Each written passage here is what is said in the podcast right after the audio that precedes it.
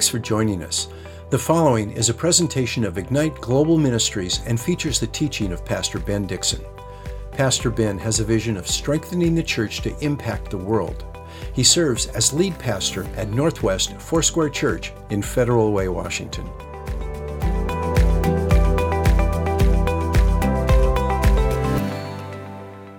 As we study the book of Mark together, which we are doing, we're going slowly through the book of Mark, you know, one verse, verse by verse, chapter by chapter.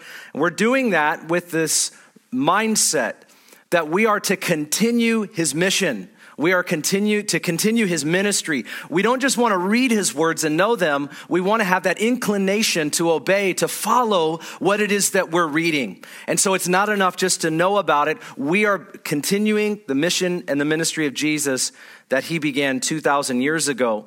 And in the last two previous messages through the book of Mark, chapter one, we've studied significant events, all of which were preparatory to the ministry of Christ coming forth. We looked at John the Baptist.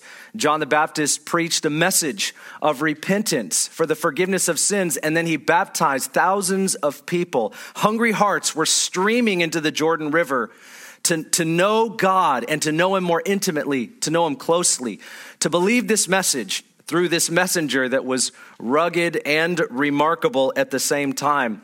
We saw John in the first eight verses, and then we looked also at the events of the Lord Jesus Christ. Prior to his ministry beginning, which we will read about today, we saw Jesus be baptized in water by John. We also saw Jesus be empowered with the Holy Spirit. The Holy Spirit came upon him without measure. And we also saw Jesus go into the wilderness, led of the Spirit, to be tempted by the devil for 40 days.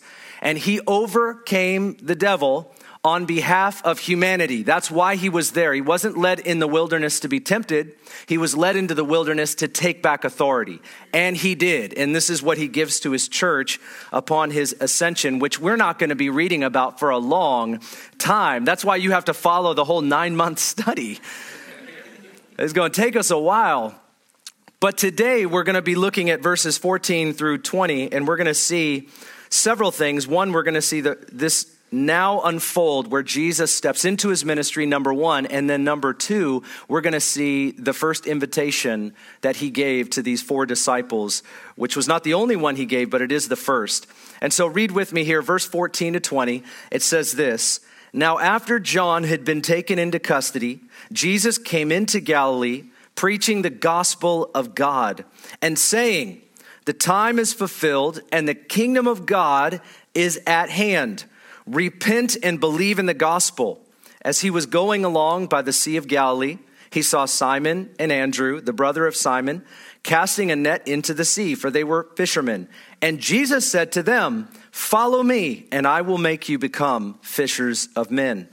Immediately they left their nets and they followed him. Going on a little farther, he saw James, the son of Zebedee, and John, his brother, who were also in the boat mending the nets.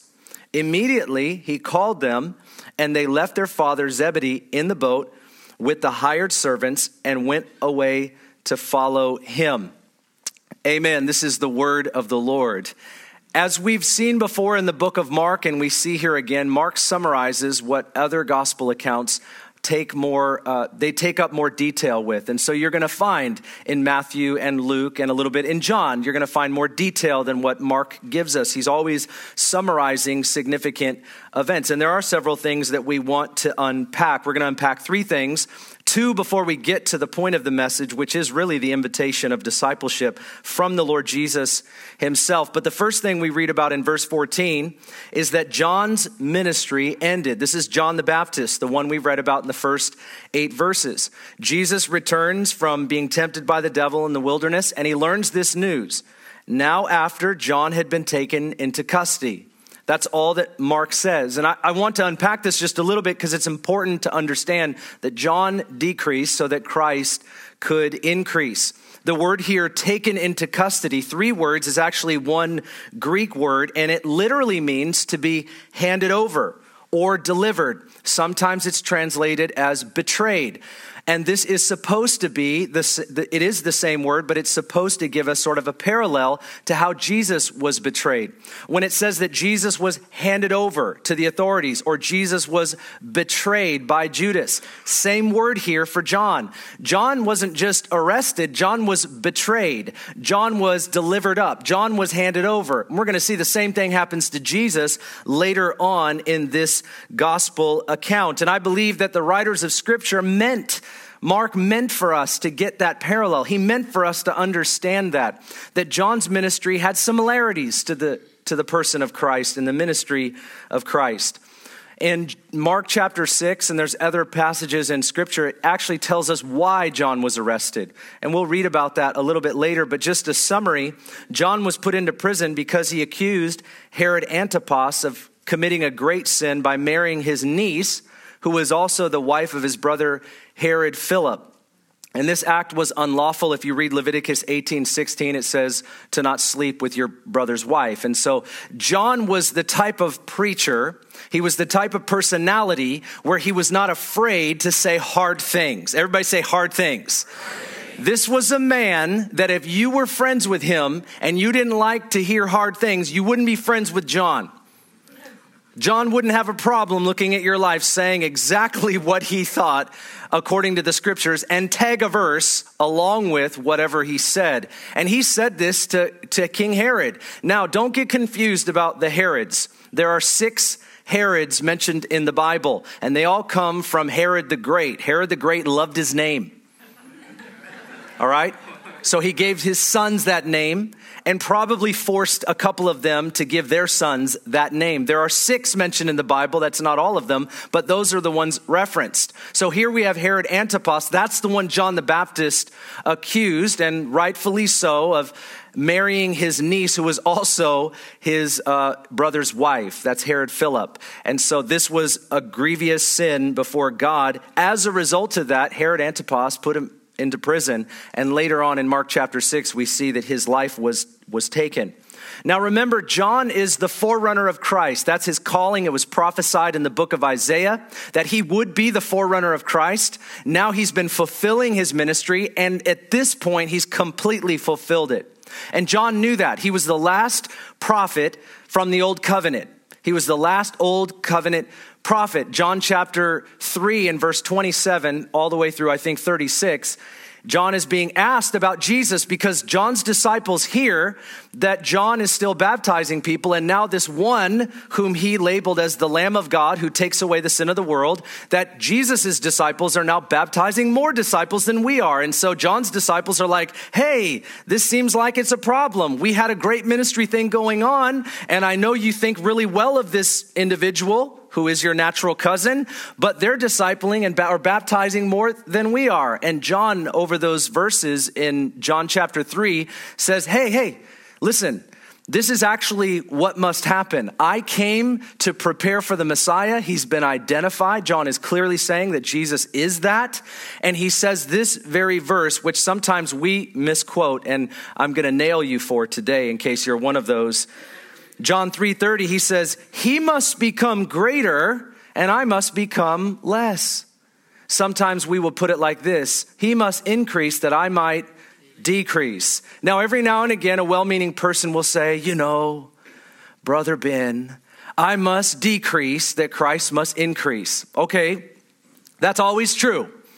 We should never want to be in the way of Christ. We always want to be behind the Christ. We never want to take the glory of Christ. We always want to give all glory to Christ. But that verse is spoken by the last old covenant prophet. And what John meant when you look at the context is that my ministry is fulfilled.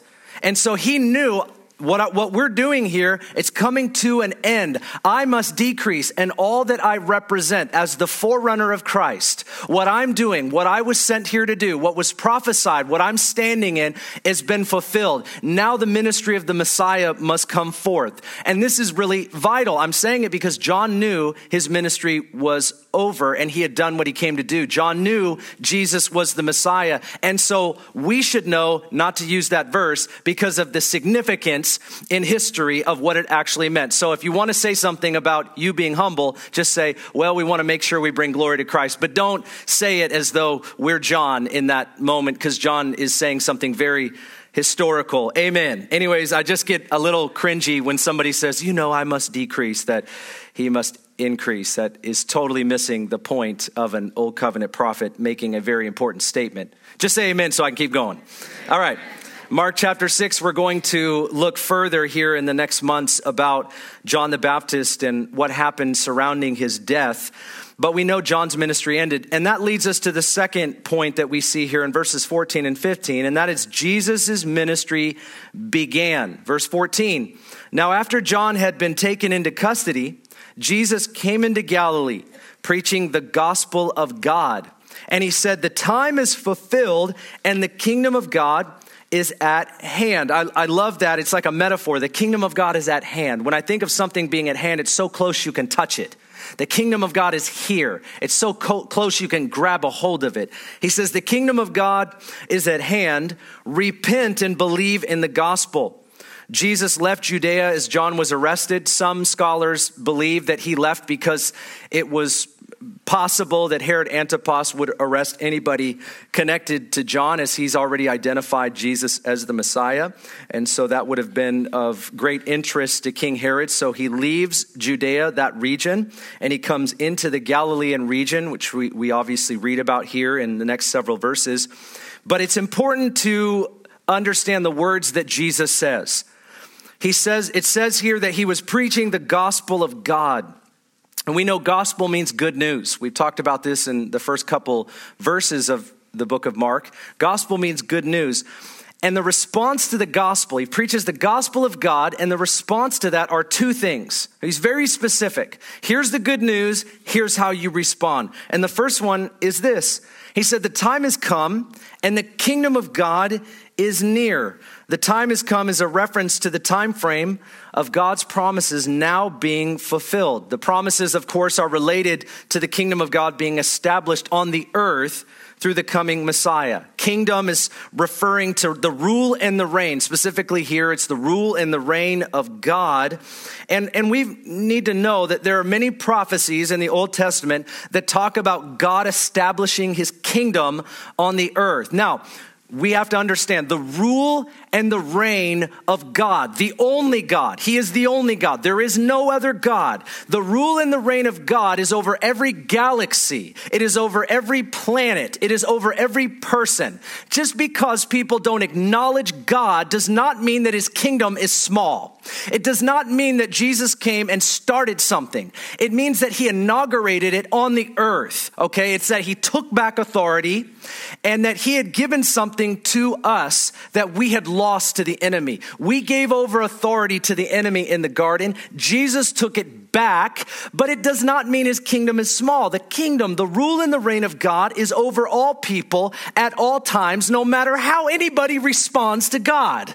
And so Jesus is not saying, okay, now's the time for my kingdom to grow a little bit. He's, he's offering something that is very profound and very important because when Jesus comes preaching the kingdom, and that's in the context of these prophecies that have been given for years and years, where the Jewish people are awaiting the Messiah to come, they're thinking in this sort of geopolitical sense that the Messiah is going to come and overthrow every other kingdom on the earth at that time and call Israel to rule and reign on his side. It's sort of a military, political understanding of what's supposed to happen.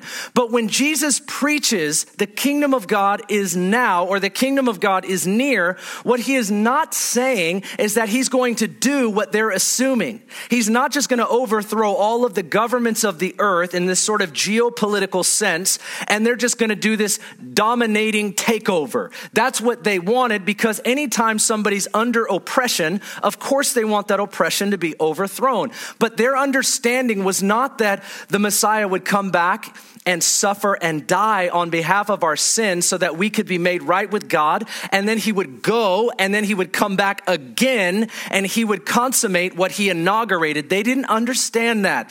And now it is in the scriptures, there is a, the prophecies of the first coming and prophecies of the second coming. And there's this sort of tension of the in between time. And it would take a long time to go through that. But they didn't understand first, second coming. They didn't understand tension in between. That's the time frame where the Bible would call it the last days. And the last day or the great day of the Lord is the second coming in Scripture. And so we know from Acts chapter 2 that we are in the last days. That was inaugurated with the coming of Christ and obviously with the coming of the Holy Spirit. And now we, as the church of Jesus, are advancing the gospel of Jesus Christ until the King returns. So we have bowed our knee and we have professed Jesus as Lord because he is. He's the king and we're in his kingdom, but his kingdom is going to swallow up the whole earth.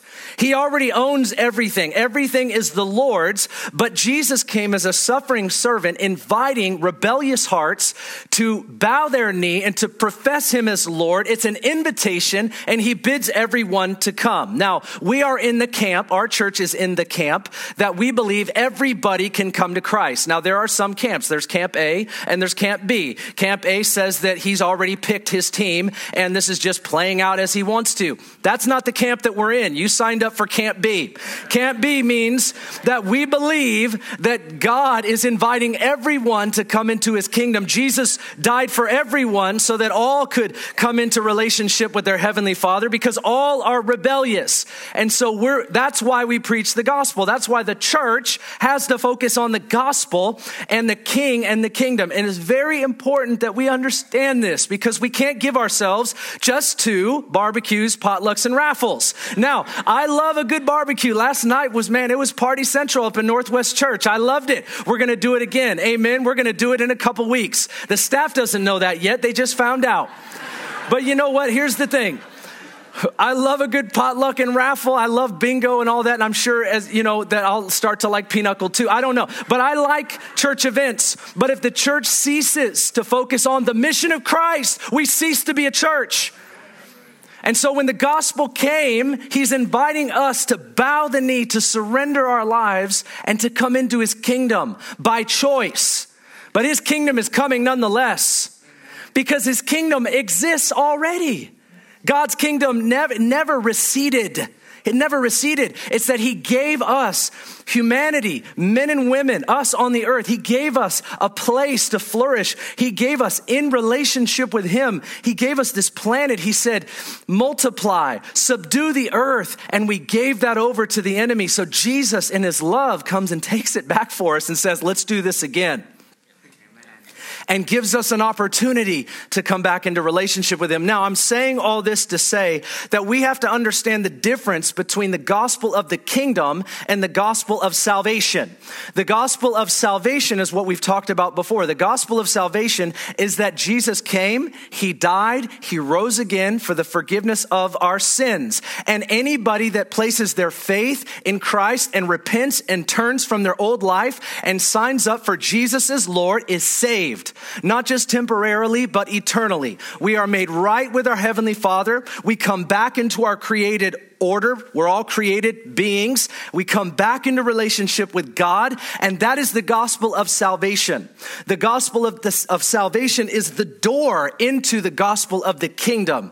The gospel of the kingdom is the good news that God is coming back to be king over this earth as he is already anyways, and he is inviting us to participate in his kingdom before everyone is mandated. And we understand that word very well.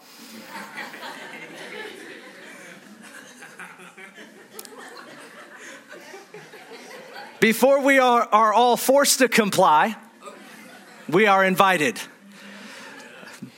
Too soon? So there is a better way of doing government. I'm sorry, let's just keep going. Everybody say, Gospel of the Kingdom.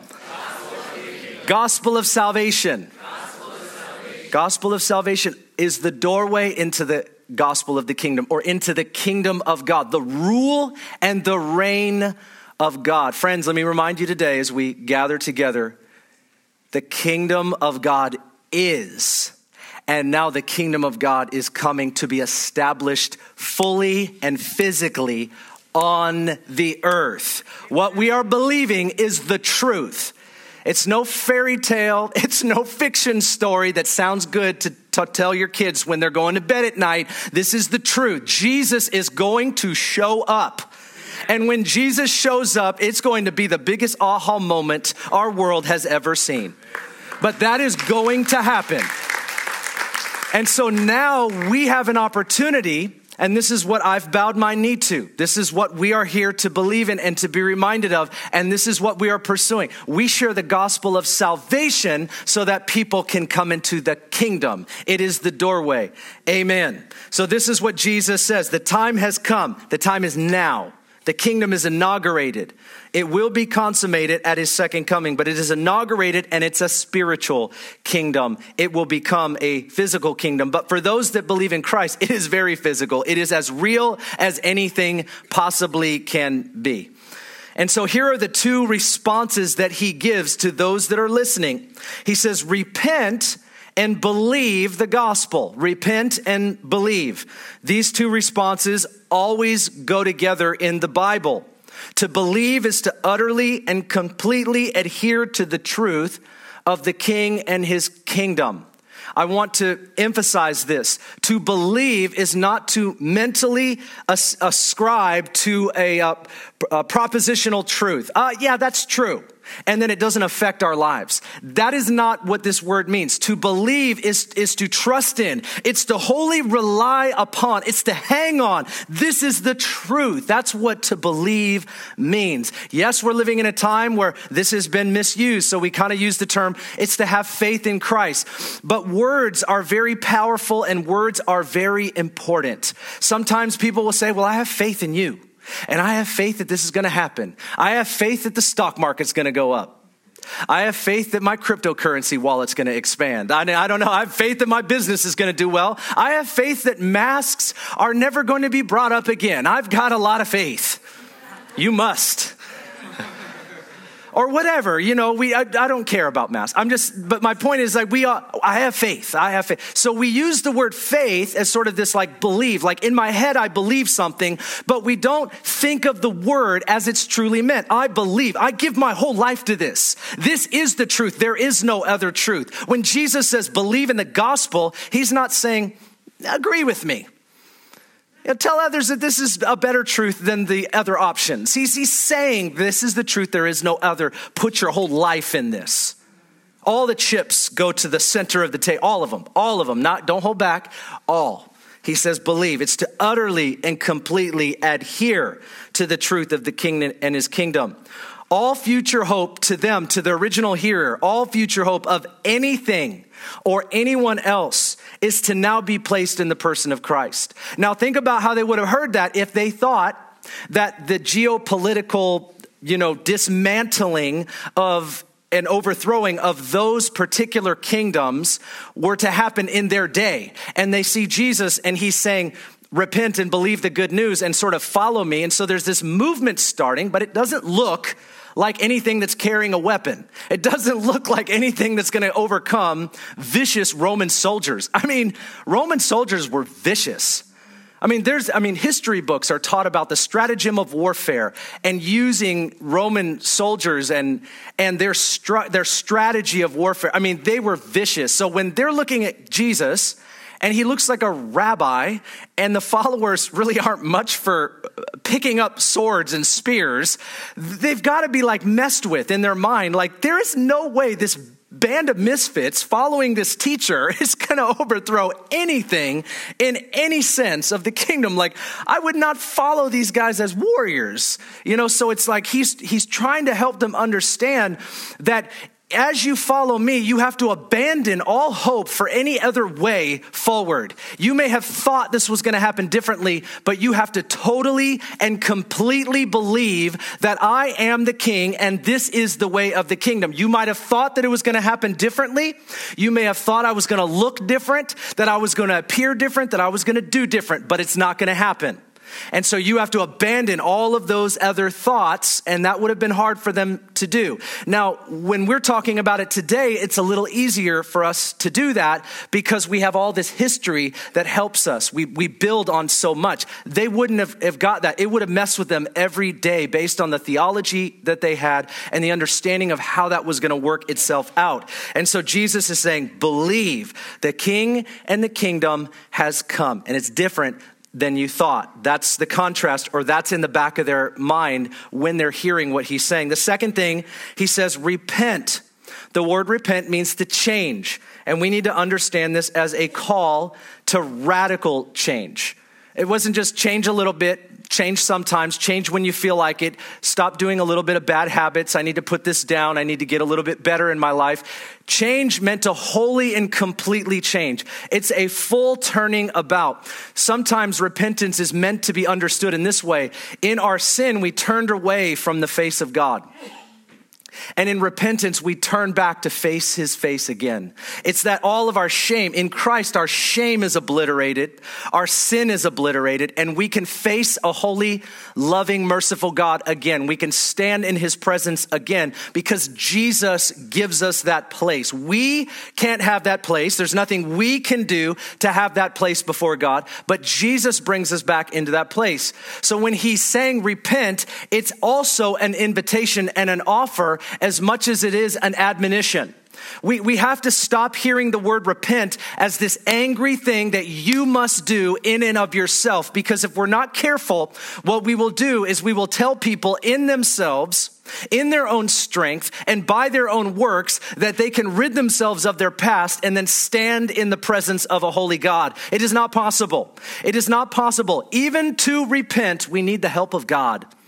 Even for us to change, we need the help of God. So it is an invitation. Repentance is an admonition, but it's also an invitation. God is willing and God is able and God is committed to helping those who choose to turn to Him. He will give us the strength to do what we couldn't do. So, friend, whenever you hear repentance, think about God offering you the grace to do the very thing that He's asked you to do. Whenever you think about something that needs to change in your life, the very very next thing you need to think is God can help me to change that. It cannot be I got to change that. You got we got to stop saying that. That is a works-based righteousness and you know and I know it doesn't work. And if you want to prove that to yourself, go look in the mirror. You can do this after the service. Just walk on into the restroom and you might be next to somebody washing their hands. That's fine. But just look in the mirror or go home if you just don't feel comfortable at church doing this. Look in the mirror and say, I'm whatever the worst thing about your character in life is, the hardest thing you face, and look in the mirror and say, I'm going to change that.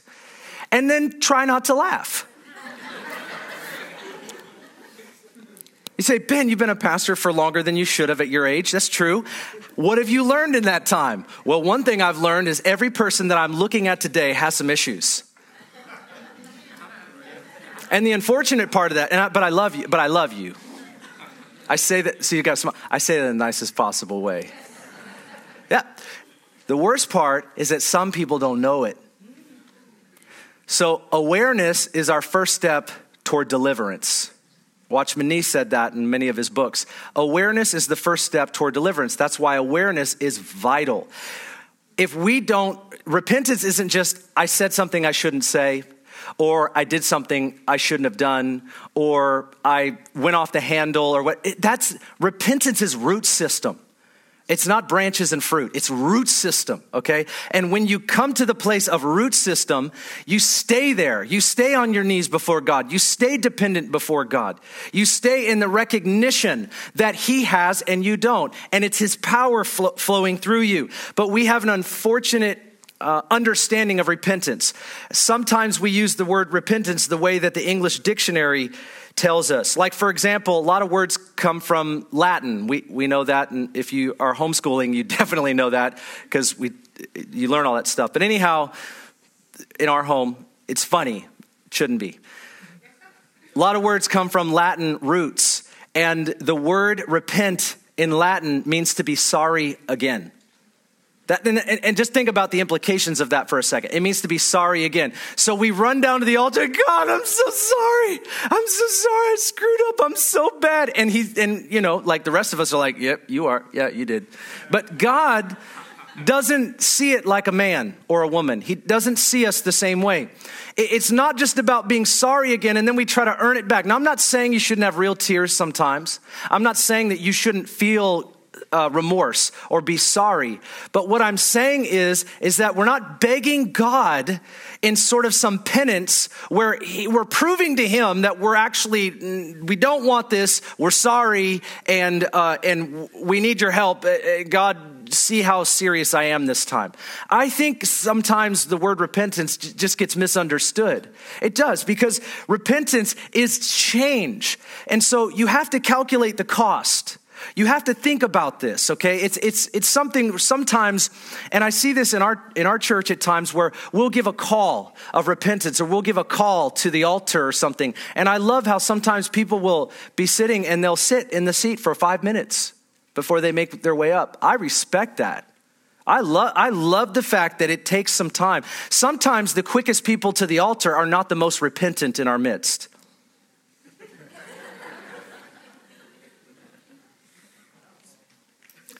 Encounters don't always lead people to repentance because we have this thing in us, emotional part of us, which I'm not putting down. We are emotional people. We should never apologize for that. God gave us emotions. He also gives us self control by the Holy Spirit to know how to manage those emotions so we're not given to emotionalism. Okay? But we are emotional and we should expect emotional responses in, in every sphere of life. But what I'm saying is, is sometimes out of our emotion, we'll burst forward and go, oh, I'm so sorry. I'm sorry. But our intention of true transformation is not always present. And okay, I'll give you a great illustration because I'm feeling that's what you want. I really want to lose more weight. And I look at those fig Newtons and I say, you know, this is the last time. This is it. This is it, you know. I believe wheat thins made me thin. This is it. This is the last time I'm not buying them anymore. I'll even go, I'll do what Adam did. I'll blame my wife. You bought those from Costco. I don't care if they were on sale. You know. You know, I in my in my head it sounds I'm sorry, but I'm still eating. I'm sorry. I, am emotional about it too. I don't, I don't, I don't want to, you know, have a swimsuit of any kind. You know, I don't want to. Let's go swimming. It sounds like a horrible proposition. Do you understand what I'm saying? Like, I, I, I, I you look at yourself physically sometimes, and you feel fairly emotional about it. And you like, ah, oh, I gotta stop doing that. But you're picking the fig newt, whatever your thing is. You understand? Just put in the blood. But you just keep, but you keep doing it. But there's a difference when you make a decision to change the way you live. And that's a lot harder to do. Now I've done that. I used to be 55 pounds heavier. So I know what it I know what it is. If any of you have ever had to lose a pound in your life, trust me, you found somebody that's got compassion, all right? But I, am a person that had to struggle through like physical weight, you know, most of my life. And so I know what it is to have that tension physically. But I'll tell you, it speaks, some of you don't. Some of you, God gave you a furnace, you know, and you just, you look fit, but you're not healthy. I'm just saying, I'm not judging, but you look, but you're just like, you just throw it all down. It's like, it just consumes, you know what I mean? Like, where did it go? I don't know. It tasted good, I think. But, but my, my point is that spiritually, it's the same thing. We can't just, it's not about, Jesus didn't say, say you're sorry. Jesus didn't, he didn't just mean that. What he meant was you have to have the intention to change. But he will accompany that intention to change. You understand what I'm saying? He'll give you the power to change, but we have to show up for it and say, I'm ready to change. See, that's the thing, is that one of the things that we do here at the church when we come together and there's a power of gathering together is that we provoke one another on to love and good deeds. We provoke one another for change and transformation. It's something that happens when God's people gather together. And, and that when you don't gather with God's people, you miss it. And that's why people drift And you know what I'm talking about. It, it happens. You just start to drift. It isn't because you don't have the Spirit. It isn't because you don't have the Bible. It isn't because you don't love Jesus. It's because there's something about gathering together, being the people of God. We're part of the kingdom of God. We're the church, the ecclesia of God. And when we gather, there's a conviction.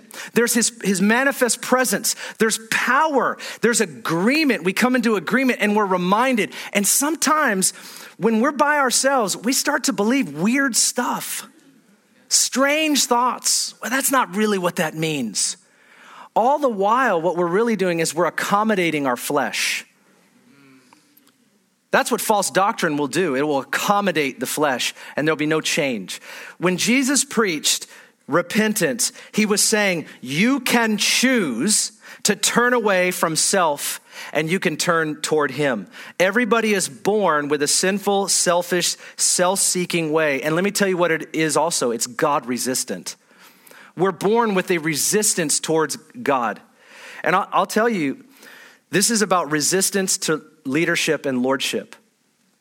That's what it is. It's not a resistance toward religion, it's a resistance towards leadership and lordship. And Jesus came preaching a kingdom saying, My ki- uh, a repentance saying, My kingdom is at hand. Change leadership. I'm the leader now. You get to choose to come under my leadership. That's what you get to do. You get to choose that. I am the leader, though. He, he's letting us know there's going to come a time in the future where I'm coming back. Every eye will see, every Every tongue will confess, every knee will bow. That time's coming. But right now, I'm preaching the kingdom of heaven. I'm preaching the kingdom is near, repent and believe. He's offering and he's inviting something very profound, very powerful. We were created to be under his leadership, not the dictatorship of sin or self or the world or the devil. We were created to be under the leadership of the Lord Jesus Christ, the king and his kingdom. This is why we cannot preach faith in Christ alone. There has to be the response of repentance. Repentance is where we turn from and abandon every other possible way and every other leader.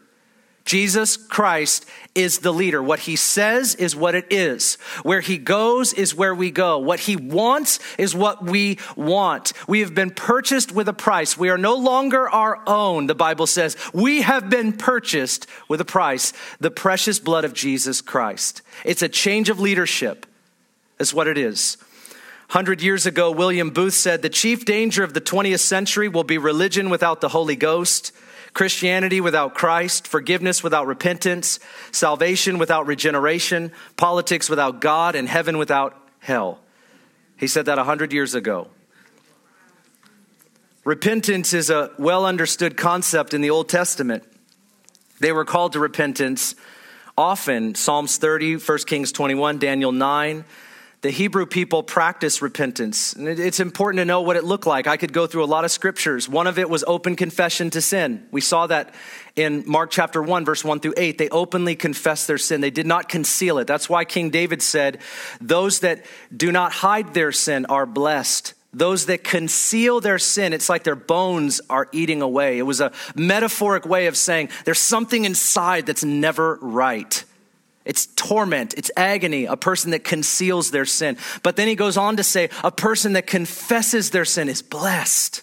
Is blessed. Why? Because they're not holding anything in and they're not afraid and they stand before a holy God just as they are. As it is inside, so it is outside, nothing holding back. They openly confess their sin. Now, I'm not going to have you do that today, but I've seen people do it and I've been there when it happens. Last night we baptized 21 people and and uh, there were people that got in there uh, into the baptismal, and maybe you didn't catch that if you were here, but they were openly confessing their sin when they were saying, I want to change. So sometimes we would ask them the question, or we would ask everyone the question, why are you getting baptized? Pastor Scott would ask them, why are you getting baptized? A lot of different answers, but they all sort of saying the same thing. There was a, a man he might be watching. He had never been to our church before. He's been watching us online. And he said uh, he waited to talk to me outside while I was getting a burger. The best of both worlds. Amen. But he walked up to me and never seen him before. He had never been here before. He said, I've been watching you online. Online people, we know you're there, we see you. And he said this to me. He said, Ben, I've been watching uh, for some time, and there was a point at which in your sermon where you basically said, I don't remember how he phrased it, but it's, I mean, in, in my language, it's like, it's time to stop messing around or something like that. It was like, it's, it's time to give your whole life to Jesus and nothing less.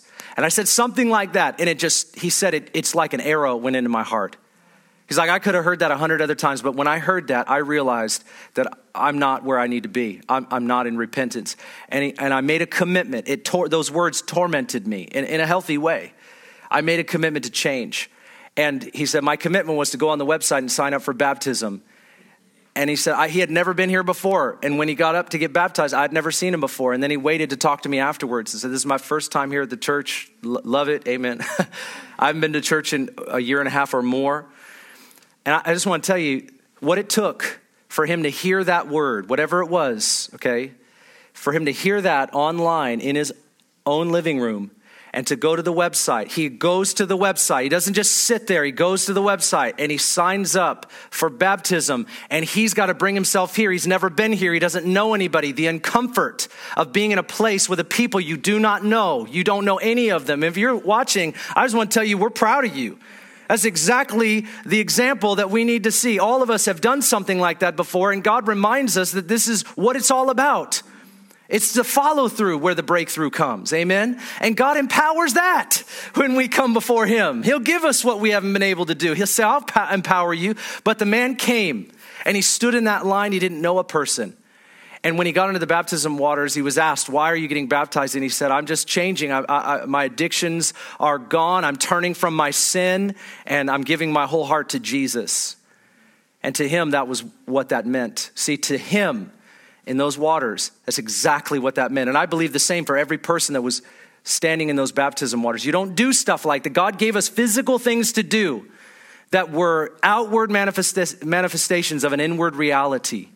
He gave us physical things to do. So sometimes when we come to the altar, that is what God has called us to do. But when we're doing it again and again and again and again, what we have to do is we have to check and see if that's just feeling sorry again, or if our intention is truly to change. Are we not posturing ourselves properly? Sometimes those outward acts are the moment of repentance, truly, just as we see in the Old Testament and the New. But other times they could be just this emotional feeling with no true repentance at all. And Jesus is saying, completely rely upon me, completely change and turn to me. And you need him to do that. We also see things like fasting. They wore sackcloth and ashes. You ever read about that in the Old Testament? It's a form of repentance. They would wear a burlap sack. Anybody have burlap in here today? You know, like uh, my dad had an army blanket growing up, and every now and again it'd get a little cold in our house, and we would take out that old army blanket, and it felt like burlap. That's the closest I've ever gotten to sackcloth. And I was like, I'm real cold, but I really don't like this blanket. Like, you couldn't get rid of that blanket. I mean, it might be sentimental to some of you. Just hear what I'm saying. But that army blanket, man, I could, that thing was like what you have a hundred pounds of potatoes in. I was like, why did you give this to your child when he's cold, you know? Sorry, mom and dad, I love you. But it's like they would put sackcloth and ashes. You know, ashes represents when something is utterly destroyed, it's death. And they would adhere to the public reading of Scripture. Public reading of Scripture. And there was a form of repentance where they would respond. We've turned that into liturgy, is what we've turned it into in tradition. But the response was, it was meant to be from the heart. When the Word of God was read, this is why when I read the Bible, I say, This is the Word of the Lord. I pray that everything else I say is in line with that. But when I read the Bible, that is the Word of the Lord. Whether I respond to it or not, He's the King and He's bringing His kingdom. Whether I respond to that or not, that's the truth. And, and we acknowledge that. John the Baptist preached repentance, Jesus preached repentance, Peter, Paul. The message of repentance cannot leave the church. Just say amen. amen. Now, I had a whole nother point that was supposed to be my sermon today. And I'm just letting you into the secret. Instead of finessing it and acting like it didn't happen, I'm just telling you. So, this is why we give you uh, notes and you can follow along at home. But we will have to close, and let's just close on this, you know, because as we go through Mark, I, I didn't intend on going off on that, but I did. There you go. That's what you got. So I want to encourage you today in your path of repentance, we were going to talk about an invitation to discipleship, but let's just say it like this. As we're invited into discipleship with Jesus, we can see how profound and powerful baptism is and repentance is. Um, when I got saved, when I came to Christ, I remember I was utterly rejected by all, pretty much all of my friends at the time, pretty much all of them. And, and uh, I'll leave it there, but lots of colorful language to follow. And as I stayed stable in Christ, as I stayed true to following Jesus, even though nobody else at the time that I knew was, except for my parents, who I didn't have, we weren't super close or anything, because I had been living a whole life of sin since I was a young, a lot younger guy. But over about six months or so, I had the privilege of leading several of my friends to Christ. It was like one after another. And I, I loved coming to church because I was bringing a whole row of people, you know, because I was dead and now I'm alive. And this thing was so real to me. And, and it, it never mattered who preached, it never mattered, like, you know, the, the vessel or the messenger. None of that ever mattered. I was now alive. And so I love to be at church. I would go to all kinds of churches. You know, I always make a joke. If it was the women's Bible study, I'd try to get in there if they had the Bible. It wouldn't matter. Like, why are you so exclusive? you know, same Bible. Men and women are in it. You know, but uh, I get it now. I get it. I've grown up. But uh, one of my friends at the time, his name was Joe, and him and I ran crazy for years, and then. Um, I got to, and well, actually, my father was the one that prayed the prayer with him, the prayer of salvation to receive Jesus. And as I was walking with him, I invited him to this revival meeting at this Baptist church that we went to, and they invited some preacher from Oklahoma. I'll never forget the guy. I mean, he had a great accent, and uh, he was just a big, loud guy, a big Bible. You know, just, everything was big. Uh, and and he preached that night, and I don't remember his message, but he preached repentance.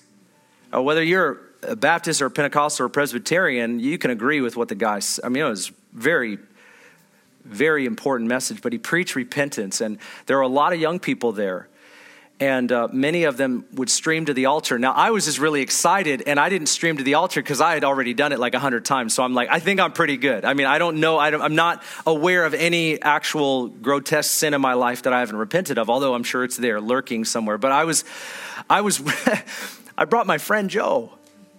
And I was really looking for Joe to go to the altar. You know, that's why I went, because I would walk with people to the altar to receive Christ. And I had done that many times. And I would only go to a church that would, that would offer that. And because uh, all my friends were not sick, they didn't know Jesus. And so uh, this message was very, this guy was very offensive. I mean, he was like, I don't agree with everything he would say, you know, but it was like, he gave, he, he gave an altar call on the tail end of this concept of repentance. And I'm looking at my friend, and my friend gets up. In my heart, I'm like, yes, yes, thank you, Lord.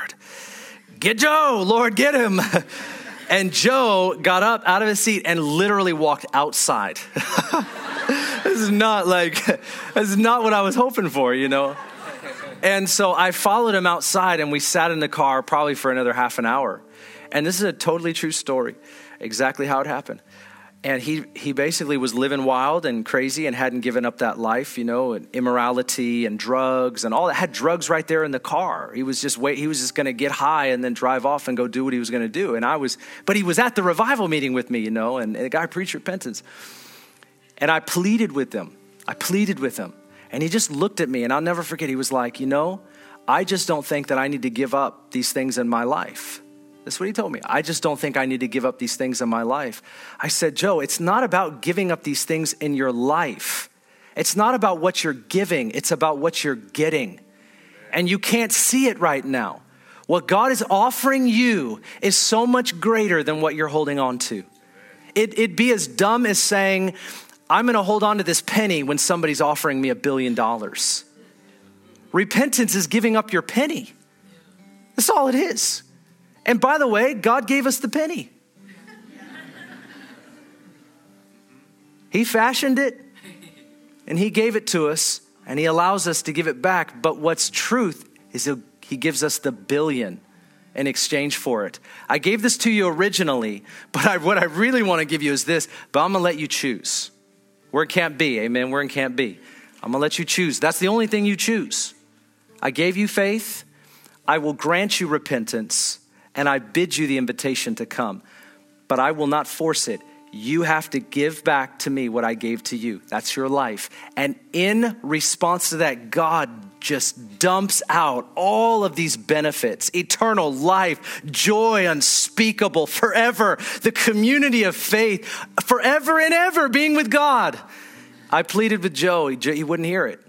He couldn't hear it. And he drove off 21 years ago, and I've never seen him since. That's the truth. And that story has haunted me for many years. It's something that sits in, in, the forefront of my mind as a minister, as a pastor. And I recognize when the Bible says today is the day of salvation, when the Bible calls us to repent, when Jesus bids us to come, I understand the invitation of Christ. I understand what it is. But I also understand that some, th- this is a moment for them that they have to respond to right here and right now. Do not push it off. You may not get it again.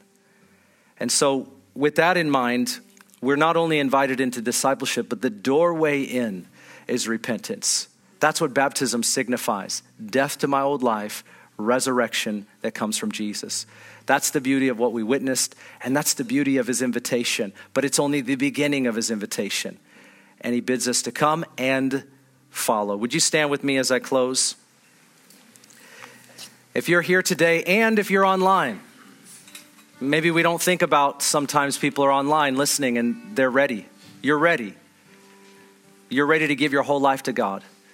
You're, re- you're ready to respond to Him and give everything. That's what He's asking for. Let me be clear He's not asking for less. He's not asking for just us to agree. He's asking for us to give our entire life. That's repentance. It's a change of leadership. Jesus Christ is Lord. The good news is that He bids us to come. He bids us to come. He's offering it to us now. But that window closes. If not for everyone when he, com- when he returns, for us when, when our life is over.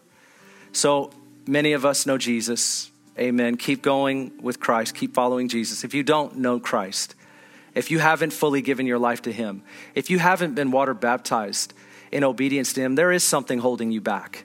There's something holding you back. And that needs to leave your life because it's doing nothing but plaguing you with what you don't want, anyways. And so today, after the service, we're going to have pastors and we're going to have leaders that are available. I'm going to pray for the rest of us that, amen, we're following Christ. We're going to keep following Christ. But if you're here today or if you're watching online, type into the comments something so we know we want to follow up with you. But if you're here today and you're saying, Ben, I want to give my life to Christ and I need to do that, or I need to repent. I believe, but I haven't really repented. I'm not, I have, my intention to change isn't there. I'm, I'm still eating the stuff, feeling sorry about it. Come, forward and repent today.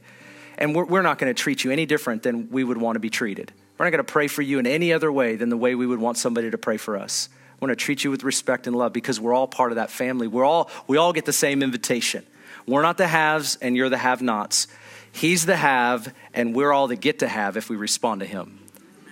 And so I bid you to come after the service. Let me pray. Father, we thank you in the name of Jesus for all that you're doing. And we pray right now, Lord, that you would give us that heart of repentance. For those that know you and are walking with you, I pray for us.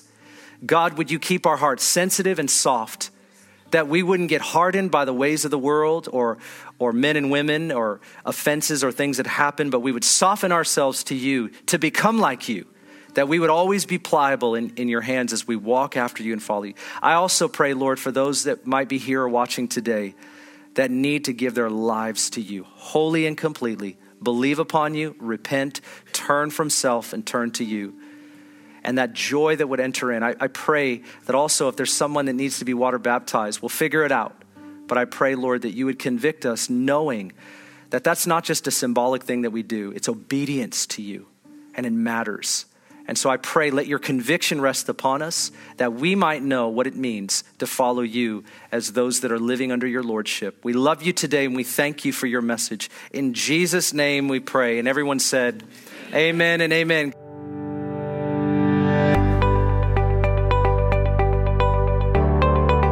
Thanks for listening. If you'd like more information about Ignite Global Ministries, please go to our website, igniteglobalministries.org. While there, check out our Immersion Discipleship School and the books Pastor Ben has written.